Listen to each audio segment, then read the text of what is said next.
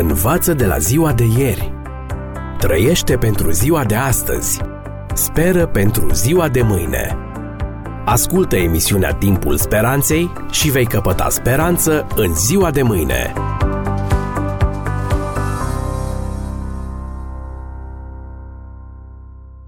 Vă salut, dragi prieteni! În această ocazie vreau să vă prezint un nou subiect despre noi și despre ceilalți.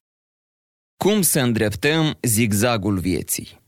În cartea Poveste despre două orașe de Charles Dickens, autorul descrie cu mare măestrie tensiunile care au dus la izbucnirea Revoluției franceze, dar și atrocitățile care s-au comis atunci, teroarea care s-a instaurat și care a dus și la condamnări pe nedrept.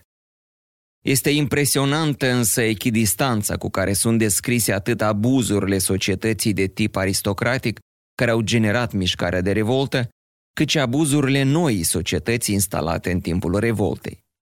Citind cartea aceasta îți dai seama de un lucru care e valabil de-a lungul istoriei lumii.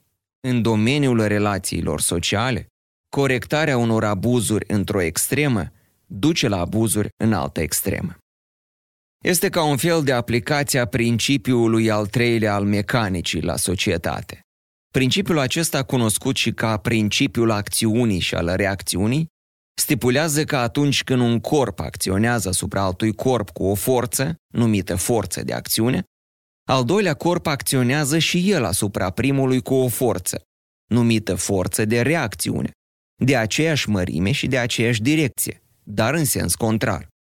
Practic, societatea în care abuzurile se întâmplă într-o anumită direcție reacționează în cele din urmă răsturnând ordinea socială și generând abuzuri în direcția opusă sau în alte direcții, atunci când nu mai există grupul social inițial asupra căruia să se îndrepte abuzurile. Dacă ne gândim doar la istoria recentă a țării noastre, care a făcut parte din Uniunea Sovietică, o rânduire burghezo-moșierească a fost răsturnată pentru a se instala comunismul, care atunci când a terminat de vânat fosta burghezie, a început să vâneze pe oricine era considerat dușman al sistemului. Privind în istorie, este ca și cum omenirea nu reușește să-și găsească punctul de echilibru. Cade dintr-o extremă în alta, ca într-un perpetuum mobile al impulsurilor exagerate. Ca dovadă, niciun sistem de orânduire socială nu a rezistat de-a lungul istoriei, deoarece inevitabil a comis abuzuri într-o direcție sau alta. Din punctul de vedere al teologilor, în actuala stare de lucruri nici nu se va găsi echilibrul necesar, ci va fi nevoie de o răsturnare radicală de situație, de o refacere a ordinii inițiale de la crearea lumii. Până atunci, nouă ne rămâne să depunem toate eforturile pentru a elimina această pendulare la extreme. Însă având conștiința faptului că lumea bună la care visăm nu poate fi realizată aici și acum. Dacă la nivel de societate lucrurile se prezintă așa cum le-am descris mai sus, la nivel personal, ce putem face pentru a găsi echilibrul? Pentru a nu răzbuna un abuz, tot printr-un abuz. Este foarte ușor să ne lăsăm purtați de sentimente și să răspundem răului cu rău, pe deplin justificați în cugetul nostru că așa este drept. Și poate chiar așa este, însă o astfel de metodă nu va reduce niciodată din mișcarea în zigzag în care suntem prinși. Ne vom duce viața în continuare aruncați când într-o parte, când în alta, trebuind în permanență să reacționăm la însușirea de fapte, vorbe și sentimente pe care le generează faptele, vorbele și sentimentele anterioare.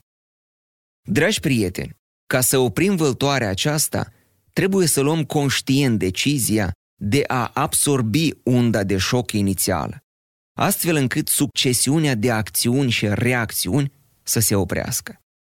Sfânta Scriptură vorbește cu referire la acțiuni concrete de a-i da celuilalt și cămaș atunci când îți ia haina, de a întoarce și celălalt obraz, de a-i căra bagajele unui soldat roman încă o milă atunci când acesta te forța, având dreptul legal să îi le cari pe distanță de o milă. Nu mai sunt valabile realitățile la care fac referire astfel de îndemnuri, dar cu siguranță că le putem transpune la viața de astăzi. Dacă faptele de mai sus reprezentau acte umilitoare, să fii obligat să îndeplinești rolul unui hamal, să fii lovit, să ți se ia haina. Reacțiile pe care suntem îndemnați să le avem reprezintă transformarea acestora în acte de iubire. Deoarece presupune nu să facem ceea ce suntem constrânși să facem, prin virtutea principiului acțiunii și reacțiunii, ci să facem un gest care să anuleze, să absoarbă acea undă de șoc, astfel încât să dăm o cu totul altă valoare și turnură actelor. Dragi prieteni, sunt atâtea situațiile în care putem opri un tăvălug printr-o simplă acțiune conștientă de a nu reacționa așa cum e drept. Așa cum impulsurile și sentimentele rănite ne împing să o facem, ci acționând ca un amortizor, înnăbușind încă din fașă conflictele.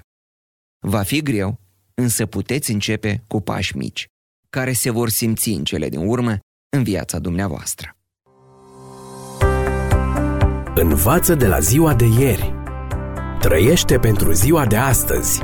Speră pentru ziua de mâine. Ascultă emisiunea Timpul Speranței și vei căpăta speranță în ziua de mâine.